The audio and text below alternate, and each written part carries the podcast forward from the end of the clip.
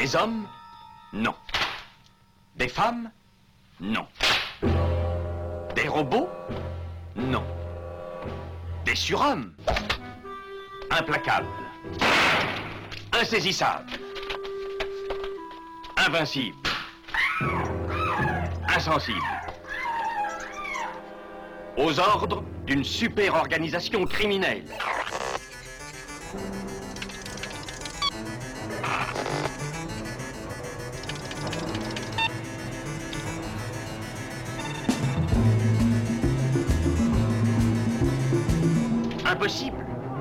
Rien n'est impossible pour... Culture prohibée.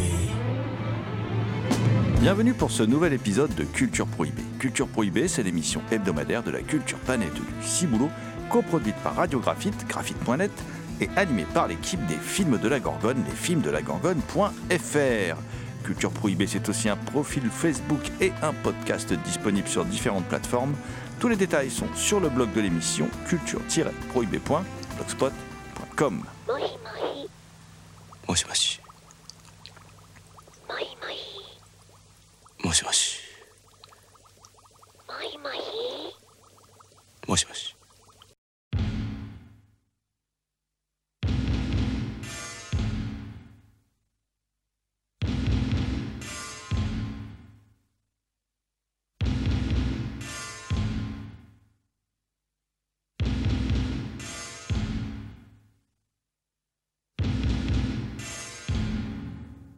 Au sommaire aujourd'hui, une émission consacrée à deux cinéastes asiatiques récemment mis à l'honneur par Carlotta Film. Carlotta Film qui n'a pas fait les choses à moitié puisque ces deux cinéastes ont vu à la fois ressortir leurs œuvres dans des copies magnifiques euh, au cinéma et également en Blu-ray DVD. Ces deux cinéastes, ce sont le Philippin Mike De Leon, euh, qui s'est vu donc consacrer un, superbe coffret, et le japonais Shinya Tsukamoto, qui lui aussi donc s'est vu consacrer un très très beau coffret. L'équipe de Culture Prohibée remercie Lucie Mottier pour son aide sur cette émission. Nous vous rappelons que cette émission est réalisée en partenariat avec la revue Prime Cut, disponible sur le site de l'éditeur theextasiofilm.com, sur celui des films de la Gorgone également, lesfilmsdelagorgone.fr, et puis évidemment chez tous les bons libraires.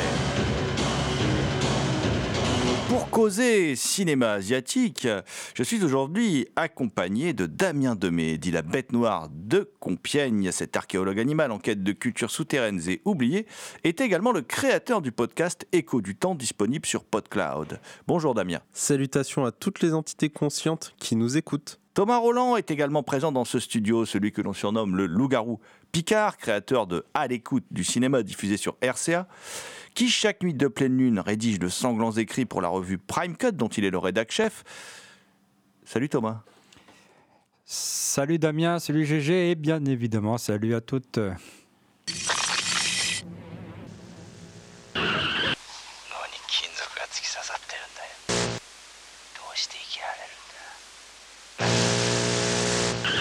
Sommes aujourd'hui réunis, les amis, pour évoquer deux cinéastes asiatiques. Euh, L'un qui est quand même assez connu des cinéphiles et l'autre qui l'est beaucoup moins. Euh, on peut remercier d'ailleurs grandement Carlotta Film pour avoir fait sortir comme ça de, l'ornière, de l'oubli dans lequel il végétait Mike De Leon. Et on va lui consacrer une grande partie de l'émission. Mais avant de revenir sur Mike De Leon, ce cinéaste euh, philippin, hein, qui, qui est, comment dire, un, un cinéaste vraiment euh, dont on a apprécié grandement la découverte, donc on veut revenir longuement dessus avec euh, toute l'équipe. Euh, je vais revenir, moi, dans la première partie de l'émission, sur euh, un autre cinéaste, un cinéaste dont on a déjà parlé dans l'émission, mais qui est assez peu prolifique euh, ces dernières années, euh, et qui est un, un cinéaste japonais euh, assez fascinant, c'est le cas de le dire, et qui s'appelle Shinya Tsukamoto. Alors Shinya Tsukamoto, c'est euh, un cinéaste qui a euh, complètement euh, traumatisé une certaine génération de cinéphiles, en particulier eh ben, la mienne, hein, puisque quand on a découvert ses, premiers, ses premiers longs métrages, on est tous restés assez scotchés. Ça, c'était grâce à l'entremise d'un certain Jean-Pierre Dionnet, qui a fini d'ailleurs par les, sortir en DVD sous forme de double programme. Et en particulier, on était assez estomaqué par les visions de Shinya Tsukamoto, hein, euh, ce côté très transgressif, un cinéma très radical, très expérimental, euh, qui, a produit quand même des choses hautement, euh, hautement incroyables d'un point de vue visuel, et en particulier bien, Tetsuo, hein, qui est vraiment le premier film hein, qui sort à la fin des années 80, en 89, que l'on va tous, que l'on va tous découvrir. Mais avant Tetsuo, il y a toute une partie de, de- de la de, euh, de Shinya Tsukamoto que l'on ne connaissait pas ou connaissait peu et qui est particulièrement bien décortiqué en fait dans euh, euh, le livret hein, qui accompagne le coffret Shinya Tsukamoto qui est sorti chez, chez Carlotta Film, un livret qui, qui aborde toute la carrière de Tsukamoto et qui se limite pas aux 10 films présents dans, le coffret, euh, et qui est un livret signé Julien Cévéon, l'ami Julien Cévéon, qui est déjà venu dans cette émission hein, pour nous parler de Massacre à la tronçonneuse, entre autres, mais qui est aussi un grand spécialiste du cinéma asiatique, qui anime la partie asiatique hein, de, de Man Movies, les, quelques, les quelques signes qu'il y a sur le cinéma asiatique euh, à chaque numéro. Et il rappelle à juste titre, Julien Cévéon, qu'à la fin des années 80, euh, il y a trois cinéastes qui vont marquer les cinéphiles, ce qui est vrai. hein. Euh, il y a John Woo, on va découvrir The Killer. Euh, après, on va découvrir des autres films à toute épreuve, tout ça. Mais enfin, on découvre The Killer. C'est par The Killer qu'on est tous euh, scotchés. hein, euh, tous ces films qui arrivent en 89, en fait. hein. Donc, il y a, The Killer. Il y a, a Takeshi Kitano avec Violent Cop qui est un autre cinéaste japonais, lui, alors que, John Woo est hongkongais. Euh, Violent Cop qui va traumatiser, là, c'est pareil, qui va tous nous, scotcher par sa violence incroyable. Et euh, ce cinéaste qu'on va tous découvrir, qu'on connaissait tous comme l'animateur d'un jeu télé un peu étrange, le Takeshi euh, Kitano's Castle, qui passait sur des chaînes du câble euh, sans sous-titres, un truc un, peu, un, peu maso, hein, où, les, où les participants acceptaient de se faire humilier dans des épreuves très très dures, une sorte de version hardcore de ce qu'on peut voir aujourd'hui sur certains jeux télé, euh, TF1 et compagnie, mais une version hardcore mais rigolote, hein, voilà, qui était assez délirante. Et on a découvert qu'il était aussi réalisateur de cinéma et qu'il pouvait produire des œuvres assez radicales. Et puis, encore plus radical, arrive la, même année Tetsuo, donc de, de Shinya Tsukamoto. Et Tsukamoto, effectivement, parmi ces trois-là, c'est celui qui va tracer la carrière la plus chaotique, pourrait-on dire, à l'image de ce premier long métrage, Tetsuo. hein. Euh, et la plus chaotique, mais aussi la plus singulière. Alors je dirais pas la plus passionnante parce que ce serait euh, aussi euh, oublier euh, les apports dans l'histoire du cinéma très importants de John Woo et de Takeshi Kitano, mais en tout cas très différent de ces deux hommes. Kitano se dirigera plus vers un cinéma d'auteur qui va être de plus en plus hermétique au fur et à mesure de l'évolution de sa filmographie, tandis que euh, euh, comment euh, John Woo, lui, va s'aventurer du côté d'Hollywood, ce qui va pas forcément lui réussir complètement, et puis il va revenir ensuite sur le continent asiatique, et là, il va de nouveau produire des choses extraordinaires à l'image des, des, trois royaumes. Et ce qui est intéressant dans le livret de, Julien Cévéon, c'est qu'on découvre tout sur les années 8 mm de, de Tsukamoto, tous ces petits films, tous ces courts-métrages. Je ne sais même pas comment euh, euh, Julien Cévéon a fait pour voir tout ça. Il nous décrit hein, tous ces, tous courts-métrages euh, et aussi le parcours théâtral de Shinya Tsukamoto qui, très vite, a créé des troupes de théâtre, a œuvré dans le théâtre. D'ailleurs, si on le voit peu au cinéma ces dernières années, euh, c'est aussi parce qu'à côté, il fait du théâtre. Voilà. Et il rappelle un truc très intéressant, Julien Cévéon, c'est que de par son année de naissance, euh, Tsukamoto, c'est aussi l'un des premiers euh, réalisateurs importants japonais qui arrive, fait partie de cette génération, en tout cas, qui n'a connu qui n'a pas connu pardon, la guerre et qui n'a pas connu aussi les grands mouvements politiques révolutionnaires qui ont eu lieu dans le Japon dans les années 60 puisqu'il était enfant. Voilà, donc euh, à la fin des années 60, début des années 70. Donc c'est des cinéastes qui vont amener comme un peu son notion, tout ça, qui vont amener quelque chose de différent pas forcément dépolitisé, mais politisé autrement, et, qui vont se consacrer à d'autres sujets, et en particulier ben, le cinéaste qui nous intéresse là, Tsukamoto, qui va se consacrer euh, plus particulièrement à construire une esthétique euh, qu'on peut qualifier de cyberpunk, euh, avec le fait de l'influence des machines sur le corps humain. Euh, qui, va être une de ses obsessions. Euh, on le rattache souvent au body horror, mais c'est plutôt lui à, la technologie qui s'intéresse et à son influence euh, comment elle peut modifier jusque la chair de l'être humain. Et c'est vraiment ce qui apparaît d'ailleurs dès son l'un de ses premiers cours, en tout cas son premier court métrage culte, euh, qui est, euh, comment dire, euh, les aventures de Denshu Kozo, qui est dans le coffret et qui raconte quand même une histoire hautement, hautement improbable, puisque c'est un personnage qui est né avec un poteau électrique dans le dos. Voilà, et ce, personnage, il va être propulsé dans un futur qui est 25 années plus tard, il va être propulsé dans un futur, et euh, il, est recueilli alors par une femme qui lui explique que des vampires dominent le monde et qui tiennent l'humanité, en tout cas ce qu'il en reste, en esclavage. Euh, et que c'est lui, Denshu Kozo, le seul espoir pour, l'humanité. Ça va donner un, film complètement délirant qui est une sorte d'ébauche esthétique, plastique, à ce que donnera un film euh, comme Tetsuo, qui est son premier film, en fait, tourné en 16 mm. Et Tetsuo, c'est un film qui va euh, profondément marquer donc, les cinéphiles. hein, euh. Dans le livret, Julien Cévéon explique très bien euh, l'importance que peut avoir un film comme Tetsuo, euh, le retentissement mondial de ce film, qui est une sorte de croisement entre le, eh, euh, David Lynch, s'il faut faire des références, parce qu'on essaie tout le temps de mettre les gens dans des cases, mais euh, le David Lynch d'Eraserhead, pour le noir et blanc un peu barré et un peu étrange, presque baroque. Et de l'autre côté, le, comment dire, le cinéma de Cronenberg et la nouvelle chair. Voilà. Et c'est. Tetsuo, c'est vraiment un film très très étrange. Moi, je me rappelle cette première vision qui m'avait euh, vraiment traumatisé. Alors l'histoire est, assez simple, hein. l'histoire est assez basique. hein. C'est surtout un délire visuel. C'est un film très court, hein. ça, dure à peine plus d'une heure. Et euh, c'est l'histoire d'un homme euh, qui est qui s'insère en fait une tige métallique dans la cuisse.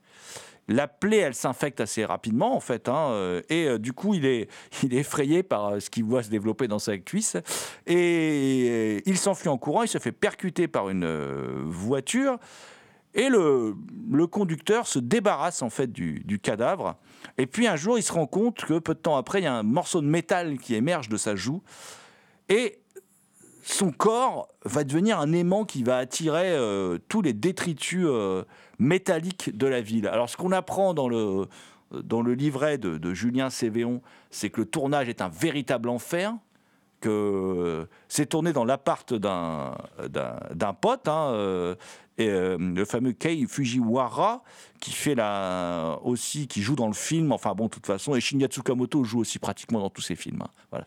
Et euh, le tournage est un enfer, ça se passe très mal, ça se termine avec un film complètement fou, complètement dingue, un truc comme on en a, euh, comme on en a rarement vu quand même au, cinéma, et qui est franchement un film où il y a déjà les obsessions de Tsukamoto qui vont se développer après dans toute sa filmographie. Il se blesse avec du métal et heureusement pour lui ou malheureusement pour lui, c'est pas le tétanos euh, qui l'attrape. C'est un film euh, extrêmement charnel, euh, vraiment très sanglant. Euh, Tu l'as comparé au body horror et c'est vrai que la première fois que je l'ai vu, j'ai eu, cette impression. Mais il y a toute l'esthétique, euh, encore une fois, comme tu l'as dit, cyberpunk, transhumaniste. Et pourtant, on est en, en 89, sointe littéralement euh, du film. mais surtout, il y a son montage qui est assez particulier, quelque chose de très dynamique, fiévreux, bah, comme un véhicule lancé à vive allure, mais plus comme une, une maladie qui ferait délirer exactement euh, ce qu'est le film. Au final, la, technologie apparaît comme un virus qui se propage entre malédiction ou chance selon les plans. Et aujourd'hui, c'est un film qui serait, à mon avis, très dur de revoir, notamment dans la façon dont il a été fait, mais aussi le fait qu'il est sorti en salle. Et de manière euh, assez particulière, ce serait plus sur des plateformes très numériques et technologiques comme euh, éventuellement YouTube ou Twitch, où on pourrait avoir une expérimentation pareille, ce qui en fait un film euh, véritablement unique en son genre.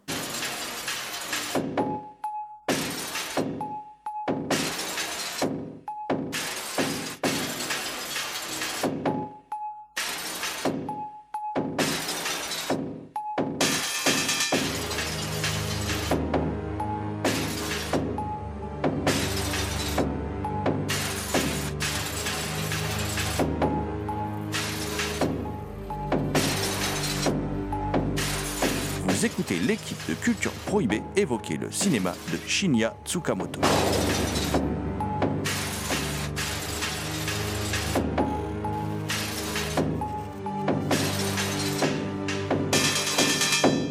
Coffret que sort Carlotta Film, le, co- le coffret consacré à Shinya Tsukamoto, contient pas tous ses films parce qu'il il avait fait quand même pas mal de films, mais il y a Tetsuo 2 Body Hammer, qui est un film de 92 et euh, qui est une suite, suite remake. On n'a jamais vraiment. Pour moi, c'est ni une suite ni un remake, c'est plutôt une réinterprétation euh, qui raconte l'histoire d'un couple qui se promène avec son, son petit garçon. On enlève leur fils. Euh, les parents, évidemment, sont pris de panique. Ils courent après les, voleurs pour reprendre leur gamin. Ça, c'est, normal. Euh, mais euh, les malfrats reviennent enlever à nouveau le fils dans le domicile familial alors que les, les parents l'avaient sauvé la première fois. Et le père devient complètement dingue. Il poursuit le, le kidnappeur et euh, par accident, il fait exploser son môme. Ça démarre comme ça. Et déjà d'entrée de jeu. Alors malheureusement, ça tient pas toutes ses promesses. C'est-à-dire que le, film est, vraiment très bien, mais il essaye de, en fait, de, de faire un film plus clair, moins barré, plus accessible que son Tetsuo. Et euh, certaines images sont vraiment marquantes. hein. L'explosion de l'enfant et tout, c'est quelque chose. Ça va encore plus loin que le premier Tetsuo, euh, dont on n'a pas dit aussi qu'il était dans un noir et blanc, parce que c'est en plus c'est un cinéaste qui maîtrise très bien le noir et blanc comme la couleur. Donc il a alterné euh, noir et blanc et couleur, voire parfois il a fait de la couleur qui était presque du noir et blanc. Enfin, c'est un cinéaste là-dessus qui est, qui, est assez, qui est assez particulier. Et il y a quand même des scènes assez incroyables où on est vraiment dans l'univers que j'appellerais cyber-organique de, Tsukamoto, où en fait, euh, parce qu'il y a une secte et tout, enfin il y a plein de trucs assez, assez délirants dans- le film. Et euh, il y a un moment où il y a les, êtres humains rentrent dans une sorte d'entité qui devient une sorte d'énorme entité mécanique, où en fait, du coup, l'être humain devient une sorte de rouage de la machine, qui est vraiment, bon là, on retrouve tout le propos de, de Tetsuo. Autre film qui, pour moi, est mon film préféré de Tsukamoto, qui est dans le coffret, c'est Tokyo Fist, un film de 95, euh, où on, suit un salariman hein, qui, a, une existence en fait assez, banale, tristement banale, j'ai envie de dire, qui travaille dans une grosse boîte à, à Tokyo euh, et qui habite un immeuble déshumanisé du centre-ville avec euh, sa petite copine. Et puis, et puis euh, tous les jours, quand il rentre du boulot, il rencontre un pote d'enfance qui est devenu boxeur à moitié pro, enfin, c'est pas trop, voilà. Et euh, dont l'univers, bah, évidemment, euh, n'est pas du tout le même que le sien. Ils n'ont pas eu du tout les mêmes, la même trajectoire. Et bah, tout à coup, cet ami, un jour, sans explication, le tabasse violemment, le laisse mourant. Mais le truc, c'est qu'en fait, ça va plutôt lui plaire à ce salariman et ça va développer du coup un film complètement barré euh, d'un trio. En fait, on va suivre ce trio, donc ces trois personnages, je viens de vous parler, qui va en fait euh, expérimenter toutes les limites qui sont les limites de leur corps. Voilà. Euh, tout ce qu'un corps peut supporter en termes de douleur, de violence, de voilà, ça va donner, euh, ça va donner un film en fait qui a comme propos, c'est un propos très body horror, hein, euh, voilà, c'est de dire que en fait dans ces sociétés déshumanisées, c'est un propos qu'on retrouve dans le Crash de Cronenberg, sont ces deux cinéastes très proches. il faut, il faut souffrir et s'infliger des souffrances pour se sentir vivant. Voilà. Et c'est c'est la c'est le principe du film. Et là, on retrouve dans celui-ci son montage épileptique complètement barré. Et là, on retrouve euh, un mixage entre le son et l'image qui est complètement barré, comme on avait dans le premier Tetsuo. Et euh, bah voilà, on, on est aux anges. Pour moi, c'est le meilleur film du coffret. Alors, faut qu'on parle de Mike Dele- DeLeon, donc je vais, je, vais, je vais faire vite sur les autres films du coffret. Il y a Boulette Ballette, qui est un film de 98, où une, euh, comment dire, la, compagne d'un- homme se suicide. Et pour comprendre son geste, il se rapproche d'un gang. Et bon, il est passé à tabac, il est humilié, et il va nouer une relation avec la seule femme du gang. Et en même temps, il va nourrir une obsession pour obtenir une arme à feu euh, qui lui, qui lui appartienne. Euh, film très étrange. On retrouve le noir et blanc là cette fois-ci. On est euh, dans quelque chose qui est presque, qui ressemble presque à du cinéma d'auteur euh, européen. Euh, et et c'est pas, moi c'est pas mon préféré. Alors c'est intéressant comme portrait de la jeunesse tokyoïte euh, japonaise et tout, mais c'est pas mon préféré dans le sens où euh, dans la deuxième partie du film, j'arrive pas vraiment à comprendre tout ce que veut me raconter Tsukamoto. Je trouve que le film est un peu euh, est un peu, comment dire, euh, confus. Et après, il y a un de mes films préférés, par contre, que j'aime beaucoup, A Snake of June, un film de 2002, euh, qui raconte euh, l'histoire de Rinko, d'une jeune femme de 30 ans, assistante sociale, qui s'ennuie, qui passe son temps à converser au téléphone avec des gens qui sont en détresse psychologique, qui est mariée à un homme d'affaires plus âgé qu'elle, qui est complètement obsédé par la propreté et euh, qui préfère euh, dormir plutôt qu'avoir une vie sexuelle avec elle. Et il y a un intrus, interprété par Tsukamoto lui-même, hein, on peut se poser la question, voilà, qui va, euh, qui va intervenir dans ce trio, qui va, qui, qui- qui va arriver dans le film et qui va amener euh, le, film, le, le couple pardon, à, se, à, recimenter leur couple autour de la sexualité, parce que ce que je vous dis pas, c'est que c'est un Pinku Eiga, c'est un film érotique. Voilà, et c'est, un film vraiment où on, évoque des pulsions rarement évoquées dans un cinéma, on va dire. euh, plus policé. Euh, par exemple, l'obsession voyeuriste du personnage euh, masculin qui se masturbe en observant sa femme, le côté exhibitionniste de cette femme. Et euh, il y a aussi un truc important, parce qu'on était sur un cinéaste euh, qui, mélange, comment dire, euh, les éléments, c'est un truc qu'on retrouve souvent. Et là, il y a le rôle de l'eau qui va tenir un rôle primordial dans la sexualité du couple. Et euh, bon, voilà, c'est, je vous invite à voir Snake of June, euh, qui est vraiment pour moi un des meilleurs films de Tsukamoto, souvent un peu oublié dans sa filmo. euh, et pourtant, Tsukamoto est un grand réalisateur érotique. hein. l'érotisme semble être quelque chose qu'il travaille particulièrement. Il y a Vital en 2004 euh, qui raconte l'histoire d'un. Ça, c'est un film très particulier aussi, quand même. On n'a pas le temps de tout dire, de tout développer, mais c'est l'histoire d'un étudiant qui perd sa copine dans, une, euh, dans un accident de voiture et lui va être amnésique. Donc, il- n'arrive pas à faire le deuil de cette femme, dont il se rappelle plus du tout, puisqu'il est devenu amnésique. C'est un truc vraiment tordu. Et un jour, en cours de médecine, il va se retrouver à devoir faire une, autopsie, sauf que le corps et euh, qui va autopsier, c'est le corps qui, bien involontairement, est arrivé sur la table d'opération, le corps de sa petite copine décédée. Voilà. Et entre deux, il a refait sa vie avec une autre femme et tout. Et du coup, le film va jamais aller dans le graveleux, c'est-à-dire qu'il n'y a jamais question de nécrophilie, rien du tout. Mais il va développer quand même quelque chose de très gonflé. C'est-à-dire que plus on va avancer dans l'autopsie du corps, dans la découpe, quoi, euh, plus, en fait, ses souvenirs vont rejaillir et il va pouvoir faire le deuil de cette femme et son amour pour elle va euh, lui euh, réapparaître. Faut avouer que c'est gonflé quand même comme sujet et euh, c'est euh, très très euh, réussi et c'est vraiment un film moi que je trouve très à part. Il y aura Hayes aussi de, de- de 2005 euh, sur l'histoire. C'est un film plus court d'un homme qui se retrouve coincé dans un dans un labyrinthe qui peut rappeler un peu le cube de Vincenzo Natali, mais qui est en 16 mm. Et donc, quand Tsukamoto retrouve le 16 mm, il retrouve aussi des pulsions à la Tetsuo dans la mise en scène qui devraient vous plaire. Euh, et puis, et puis, il y a deux films que j'ai découverts euh, en regardant ce coffret. Un film qui m'a laissé un peu de glace, c'est Kotoko, un film de 2011 où une jeune femme célibataire interprétée par la, chanteuse Coco, qui évidemment est une superstar. euh, comment dire, au Japon, vit seule avec son bébé, qu'elle maltraite, parce qu'elle a des désordres mentaux. Et euh, elle voit les personnes en double, ça l'empêche de distinguer le réel de l'imaginaire. Euh, elle souffre d'un syndrome de persécution. euh, et elle bat ses voisins, enfin, très particulière.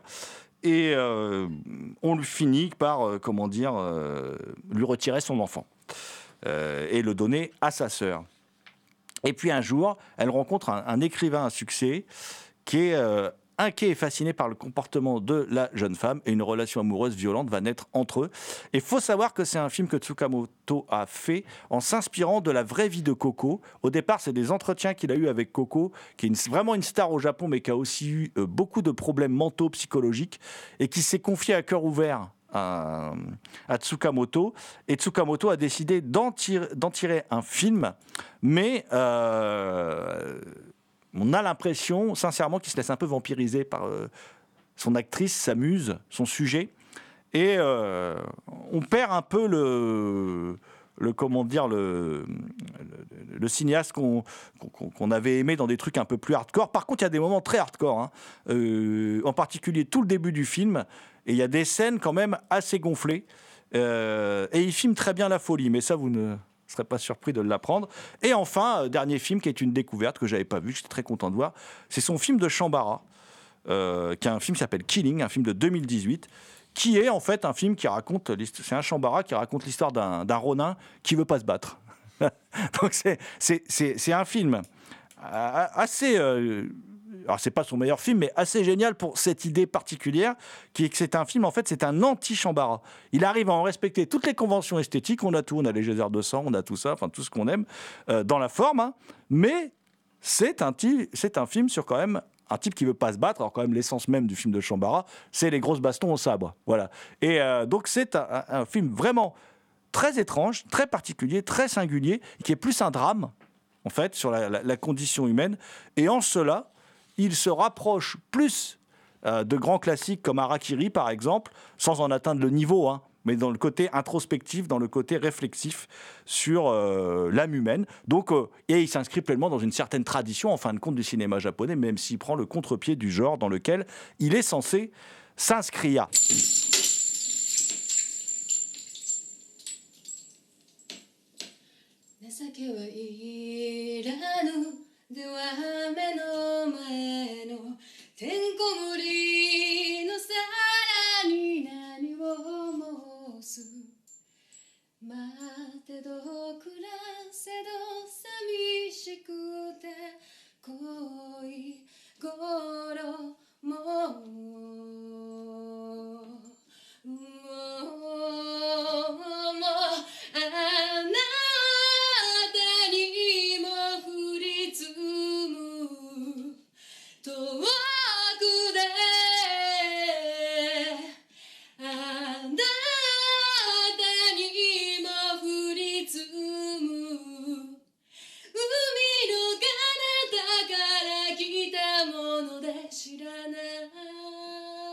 Écoutez Culture Prohibée, spécial cinéma asiatique.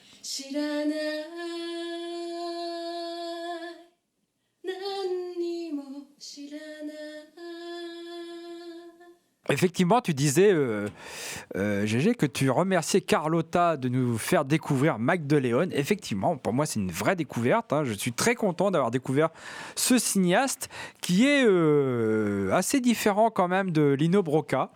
Euh, Lino Broca qui fait un peu quand même des films toujours un peu sur le, même ton, hein, des films assez, assez brutaux, euh, euh, assez noirs, mais qui se passent souvent dans des milieux misérables, populaires. hein, dans les bidonvilles euh, de Manille. Là, c'est là, c'est assez différent, même si c'est pas forcément les films les plus gays que j'ai vus euh, ces derniers temps. Et euh, moi, j'étais séduit tout de suite. hein. Dès le premier film, j'étais séduit. Il s'appelle E-Team, euh, qui est un film fantastique, un film fantastique. sa façon d'aborder le fantastique, alors moi j'aime bien parce que c'est pas du tout spectaculaire. C'est un film très âpre, très sec, et qui est une histoire de, de fantômes et euh, avec des images, euh, des images un peu oniriques, euh, un peu cauchemardesques. Et c'est quelque chose qu'on retrouve dans la filmographie de, de Mac de Léon, ces images un peu oniriques, hein, parfois, qui ponctuent certains de ses films. Euh, Mac de Léon, là, donc, donc là, il y a huit longs métrages, et c'est un cinéaste qui est, je disais, qui est assez différent de Lino Broca dans le sens où c'est un cinéaste qui est beaucoup plus éclectique, parce qu'il aborde le fantastique, le drame, la comédie romantique, le film euh, plus ou moins historique, mais surtout, c'est aussi, euh, il rejoint Lino Broca dans le sens où c'était un cinéaste très politique. Parce que ce qu'on peut dégager un peu de ses films, en dehors de ses comédies romantiques qui sont quand même très différentes de ce qu'il fait euh, euh, d'habitude, même dans ce, que ce soit un drame ou un film policier ou un film fantastique, il parle un peu toujours de la même chose. Il parle de la manipulation, il parle de, de l'emprise euh, d'une euh, du- d'une administration, d'une personnalité sur les autres, euh, notamment sur les femmes. hein. Les femmes ont des rôles très importants. euh. Et donc, E-Team parle de ça, de l'emprise d'un homme sur une femme. hein. On, voit très vite où il veut en venir. Quand on connaît le cinéma fantastique, qu'on aime bien, on voit très vite où il veut en venir.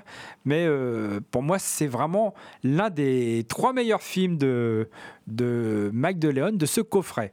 Je retiens aussi Kisap Mata. Alors là, Kisap Mata, c'est vraiment très, très noir. C'est un film dramatique, policier. Encore une fois, on nous parle de, manipulation, d'emprise. Et c'est euh, l'histoire d'une jeune femme euh, dont le père est quand même plutôt possessif. Alors là aussi, on devine très vite ce qui se passe. hein. Euh, dont le père est, assez possessif. Et cette jeune femme veut se marier. Elle veut se marier avec un collègue de bureau de qui elle est enceinte. Mais ça va pas se passer comme ils veulent. Quoi. Euh, au fur et à mesure, le père va resserrer son emprise sur eux et va euh, obliger euh, l'époux à vivre dans leur maison avec eux. Quoi. Donc, évidemment, ça va mal se passer. Surtout qu'il y a un panneau au début qui nous dit que le film s'inspire d'un crime qui a réellement eu lieu. Alors pendant tout le film, on se dit, mais qui va tuer qui? Parce que la tension, elle monte petit à petit.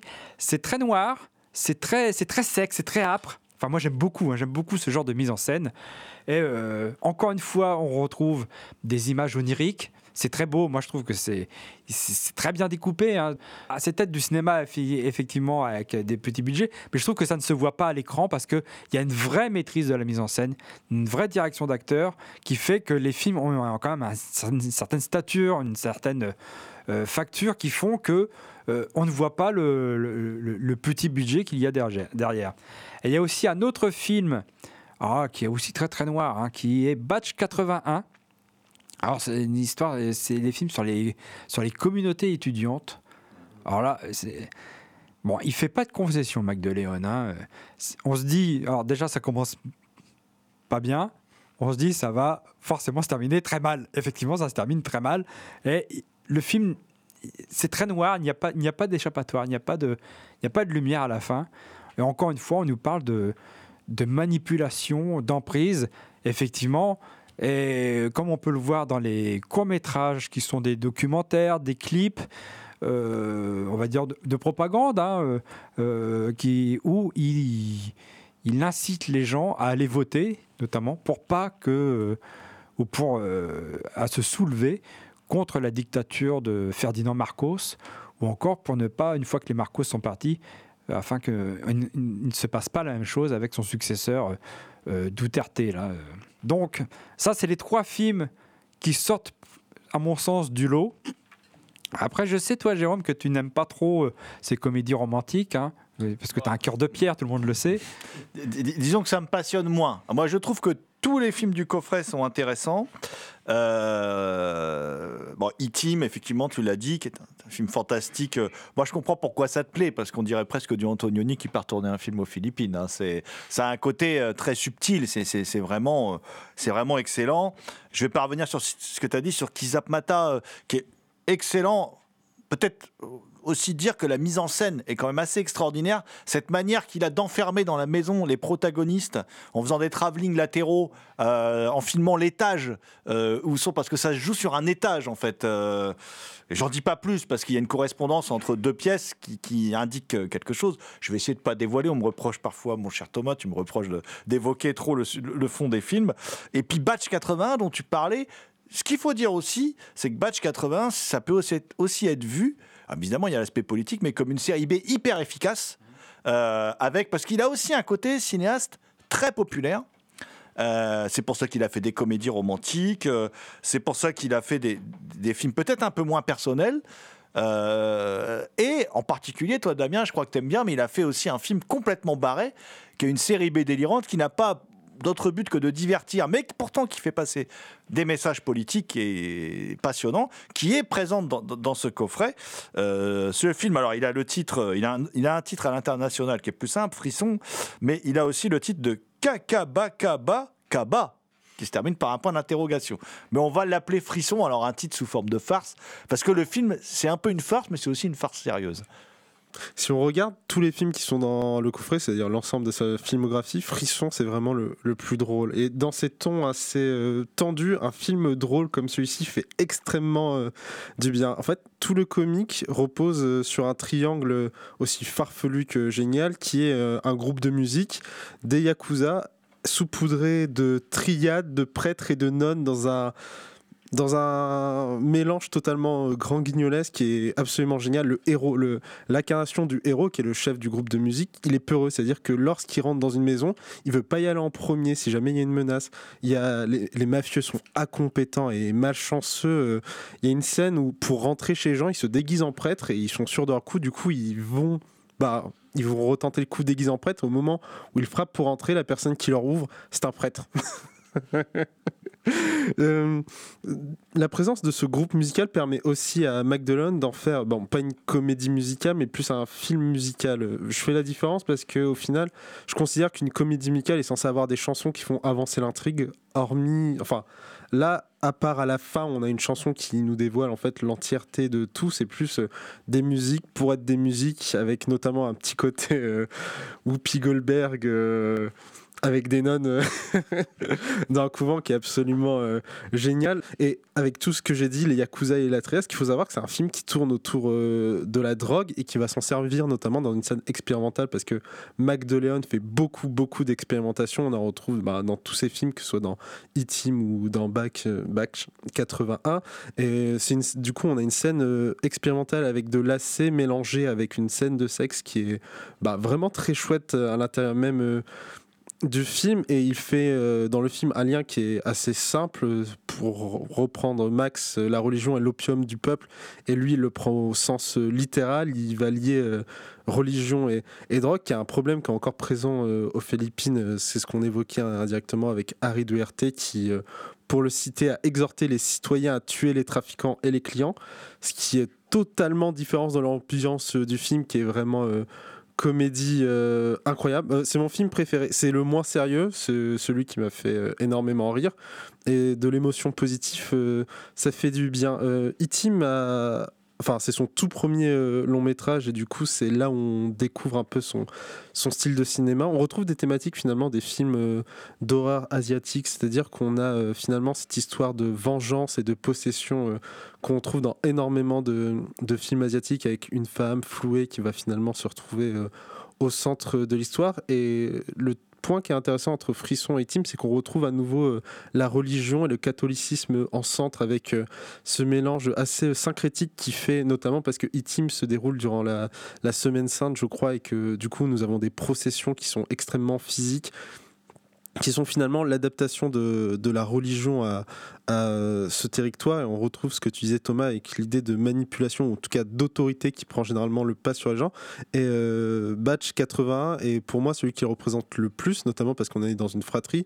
Donc on retrouve tout ce qui est bizutage qui sont euh, absolument affreux les humiliations euh, tout ça. Il, prend un point de vue extrêmement dur. C'est un film que j'ai trouvé euh, vraiment très choquant. euh, ce qui est intéressant parce que quand on regarde les films américains qui parlent de fratrie, bah, soit ils disent que c'est horrible à cause du bisutage, soit on se retrouve après l'initiation, donc tout le monde est content de faire partie d'un groupe. Mais lui, il nous fait vivre quasiment une année d'initiation, j'ai l'impression, je ne suis pas sûr, vu qu'il y a un spectacle, mais qu'en Asie, les calendriers sont différents d'une autre pour ce qui est éducation. Le film est extrêmement intense, il ne fait que monter en pression de, de manière euh, continue. On a juste envie que soit les gens se barrent de la fratrie, euh, soit qu'ils qu'ils abandonnent. Et l'un des trucs qui renforce euh, tout ça à l'intérieur du film, c'est que je trouve qu'il y a une grosse ambiance nazisme de Seconde Guerre mondiale. On a, on a tout le truc de sectaire et de gourou avec les gens, enfin avec les personnes qui participent, qui doivent appeler maître. On a bah, la scène du spectacle final qui d'abord commence sur un blackface, ce qui est surprenant et qui enchaîne avec la vision de drapeau nazi, qui est encore plus surprenant jusqu'à ce que.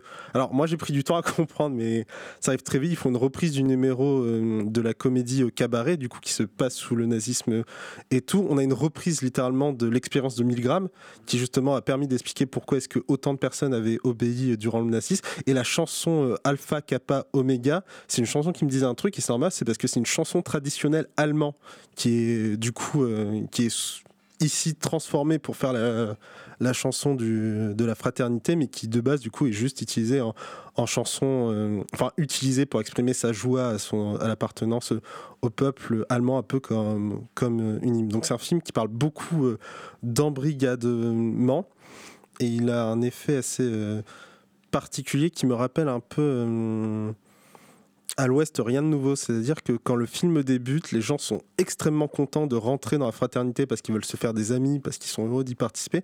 Et très vite, en fait, la joie de, rejoindre une fratrie euh, disparaît, ils se retrouvent piégés euh, dans cette fratrie avec une question de volonté et en même temps d'honneur, et ceux qui partent sont très mal vus et on essaye d'en ramener et tout. Et euh, la fin, de manière plus légère, en dépit de la situation, m'a un peu fait penser à West Story. Ouais, je suis sur les références floues, mais j'y reste. Notamment parce qu'il y a une rixe entre deux bandes.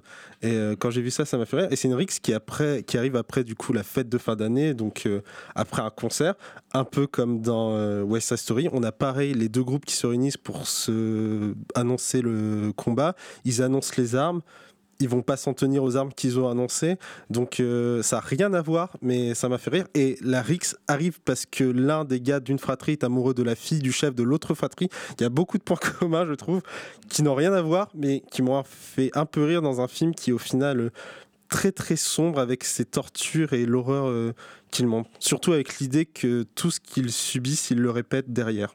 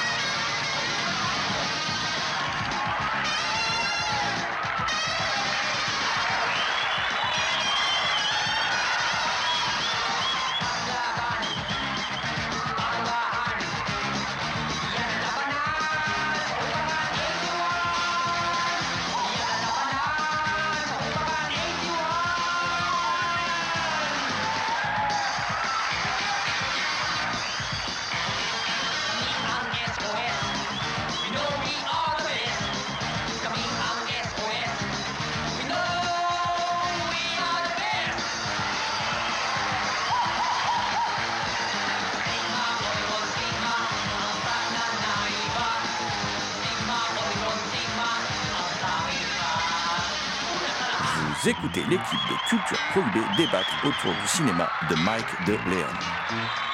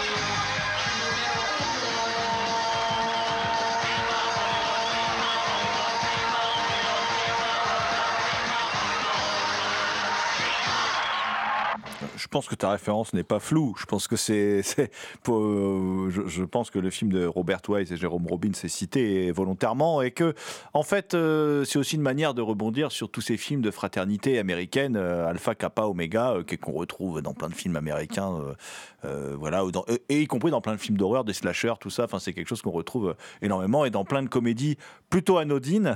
là, là, le film le renvoie à quelque chose qui est beaucoup moins anodin et ce qui est intéressant, je trouve, hein, c'est un formidable metteur en scène de thriller. Parce qu'en fait, c'est un, un metteur en scène euh, qui génère. Ces films génèrent une angoisse euh, sourde qui est assez euh, prenante. Alors, dans Batch 80, c'est assez évident puisque c'est un pur thriller. mais mais c'est la même chose dans E-Team ou dans euh, Kizapmata. En fait, on sent quelque chose monter, une tension. Il y a une tension qui est là sans qu'on sache vraiment décrire en quoi consiste cette tension, qu'est-ce qui génère cette tension, mais elle est bien là. Et ça finit toujours par exploser à la fin, alors pas forcément de manière très graphique, mais effectivement ça finit toujours par exploser. Batch 80 est aussi un film très court, et je pense que c'est volontaire, parce que sinon ça aurait été un film totalement insupportable. Je trouve que ce qui rend le film euh, encore plus noir, Batch 81, c'est que c'est quand même un film sur l'asservissement volontaire. Le personnage principal, à aucun moment, il ne doute de quitter la fratrie. Alors que quand même, il y a des morts, il y a, de la violence. Et puis, moi, j'y vois aussi, je pense, une référence à Orange Mécanique. Euh, la montée de la violence, hein, les gangs, etc. Et aussi cette utilisation de la musique synthétique qui rappelle euh, les adaptations de Walter Carlos de, la musique euh, de, de Beethoven. Et de la façon dont il l'utilise à contrepoint, notamment dans la fameuse Rix à la fin, ça me fait beaucoup penser à Kubrick. C'est intéressant parce que j'ai pensé à un moment euh, à Orange Mécanique, mais pas de la même façon que toi. C'est justement dans la scène de balle de fin, un moment où l'un des groupes, euh, l'une des fraternités vient s'en prendre à l'autre groupe, et tu as bah, le chef justement du groupe qui est déguisé en personnage de Orange Mécanique mélangé avec un peu du maquillage de Kiss. J'ajouterais aussi un point sur le fait qu'il utilise beaucoup l'expérimental sur ses, sur films, c'est-à-dire que sur certaines pellicules, du coup, il les a abîmées pour donner de l'effet, et il les a tellement abîmées qu'il a fallu les restaurer en grande partie pour refaire la ressortie des films. Je vais conclure en, abordant aussi les films dont, on a moins parlé, et qui sont, qui sont présents dans le coffret. Alors, il y a plein de choses, il y a plein de bonus, il y a plein de... Bon, on ne peut pas tout, vous décrire en détail, mais on va surtout se concentrer sur les, longs métrages. hein, et, dans, les longs métrages euh, présents, donc il y a ce que Thomas appelle euh, les films que j'aime pas, mais c'est pas que je les aime pas, mais je les trouve euh, moins intéressants que le reste du coffret. C'était un rêve et le paradis ne se partage pas, de, de- deux histoires sentimentales, même si c'est des films. euh, D'ailleurs, euh, Damien, on- quand tu dis de référence à West Side Story, où on sent effectivement cette grande influence du cinéma. euh, euh, américain, il n'y a pas que le côté telenovelas, il y a le côté aussi Dallas, euh, et puis le côté comédie musicale qu'on retrouve. et d'ailleurs, ce côté comédie musicale, on l'a aussi dans, dans Frisson. Mais même ces deux bluettes sentimentales là, dont je parlais, n'oublie jamais une chose, c'est quelque chose qui revient d'ailleurs dans tout son cinéma, c'est la manière dont sont maltraitées les femmes par une société phallocrate. Et qui est un- c'est un cinéaste féministe. D'ailleurs, euh, il ne travaille quasiment qu'avec des femmes, en fait, en vérité. C'est dans, la production de ses films, euh, dans son entourage professionnel. Il travaille énormément avec des femmes. Et c'est, euh, pour le coup, lui, c'est un cinéaste féministe et conscient, à mon avis, et c'est un féminisme totalement volontaire et militant. D'ailleurs, l'un des personnages principaux de, du Paradis ne se partage pas. Dès qu'il apparaît, on devine que c'est un salaud, quoi. C'est une ordure. Et il, a tendance à, effectivement ménager euh, son personnage féminin principal, mais aussi le personnage féminin secondaire, qui pourtant euh, euh, intrigue aussi, mais elle, il est quand même beaucoup plus complaisant avec elle qu'avec euh, l'autre salopard. Je vais terminer en abordant deux films, deux films qui viennent beaucoup plus tard, parce qu'il a eu des grandes pauses dans sa, dans sa filmographie. hein. Deux films qui viennent beaucoup plus tard et qui sont présents dans, le, euh, dans ce très beau coffret édité par Carlotta Film, donc Mike de Leon. Euh, deux films de Mike de Leon qui sont Héros du tiers-monde, un film de la fin des, des années 90, de 99, et Citizen Jake, euh, un film de 2018. Alors, Héros du tiers-monde, c'est un film qui rejoint des thèmes qu'on a abordés. Hein. On- tu parlais tout à l'heure de catholicisme, euh, voilà. Euh, et en fait, qui raconte l'histoire de deux réalisateurs. Ça a un petit côté un peu euh, Lars von Trier, je trouve. Euh, les premiers films de Lars von Trier, où on voit des scénaristes au travail et tout ça et tout. Là, on voit deux réalisateurs qui tentent de relever le défi de réaliser un film sur le héros national philippin José Rizal. Et la, vraie question qui se pose, qui est au centre de tout le film, est-ce que, euh, en gros, il mérite ce titre de héros national? Il a été exécuté hein, par le gouvernement co- co- colonial espagnol parce que c'était un rebelle. Euh, après le déclenchement de la révolution philippine en 96, mais en fait, les deux metteurs en scène du film, metteurs en scène scénaristes, voilà, se posent la question est-ce qu'il a, oui ou non, euh, comment dire, euh, résisté, s'est opposé jusqu'au bout à l'Église catholique? Ou est-ce qu'il s'est rallié à l'Église catholique? Et le film se- est construit autour de ça. Et en fait, le film fait des allers-retours. Euh, passé, présent, euh, utilise beaucoup d'artifices de mise en scène, artifices au bon sens du terme, où on voit quand même que Mike DeLeon a une grande maîtrise de la caméra et, de la mise en scène, et euh, ça donne un film hybride très étonnant, assez jouissif quand même, moi qui m'a qui m'a beaucoup éclaté, euh, même si j'avoue mon inculture quant à José Rizal, c'est c'est vraiment, il a fallu après quand même que je me penche euh, euh, su- sur le personnage et que j'aille faire quelques petites recherches dessus parce que un moment je me demandais au début, j'étais un peu perdu de quoi le, film me parle, et puis après. En ayant été un peu me renseigner sur le personnage, j'ai pu regarder Héros du tiers-monde, donc de Mike de Leon, d'un autre œil. Et enfin, il y a Citizen Jake, qui est un film qui est une parabole en fait sur la corruption à travers la corruption au sein d'une famille, qui décrit alors Citizen Jake, Citizen Kane évidemment, et là qui décrit le, le travail donc d'un journaliste, euh, Jacques Herrera, et euh, qui est un journaliste obsédé par la corruption, donc y compris au sein de, de- sa propre famille. Et euh, est-ce que son père sénateur était corrompu, pas corrompu? Bon, on devine très vite que c'était un type pas clair. Et lui, il enquête là-dessus, quelles conséquences sur sa famille et tout et tout. Film un peu particulier, un peu à part dans sa filmo, et esthétiquement très réussi. Il exploite vraiment la vidéo au maximum de ses capacités.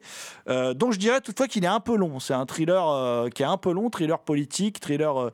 mais on retrouve le Mike de Léon en fait qui, fait la jonction entre un vrai propos autori- autorisant, mais aussi un vrai cinéma populaire avec un thriller quand même assez efficace sur ce qu'est la corruption et sur l'impact de la corruption, y compris au sein de la cellule familiale, qui donc la cellule familiale est une métaphore de l'État.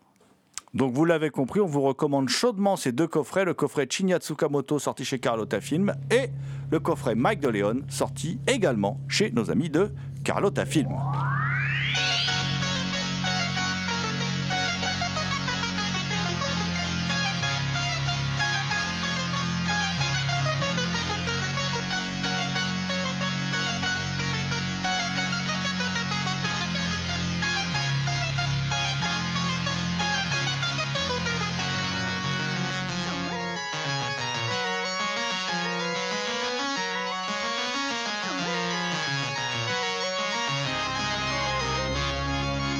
C'était Culture Prohibée, une émission réalisée en partenariat avec les films de la Gorgone et la revue Prime Cut.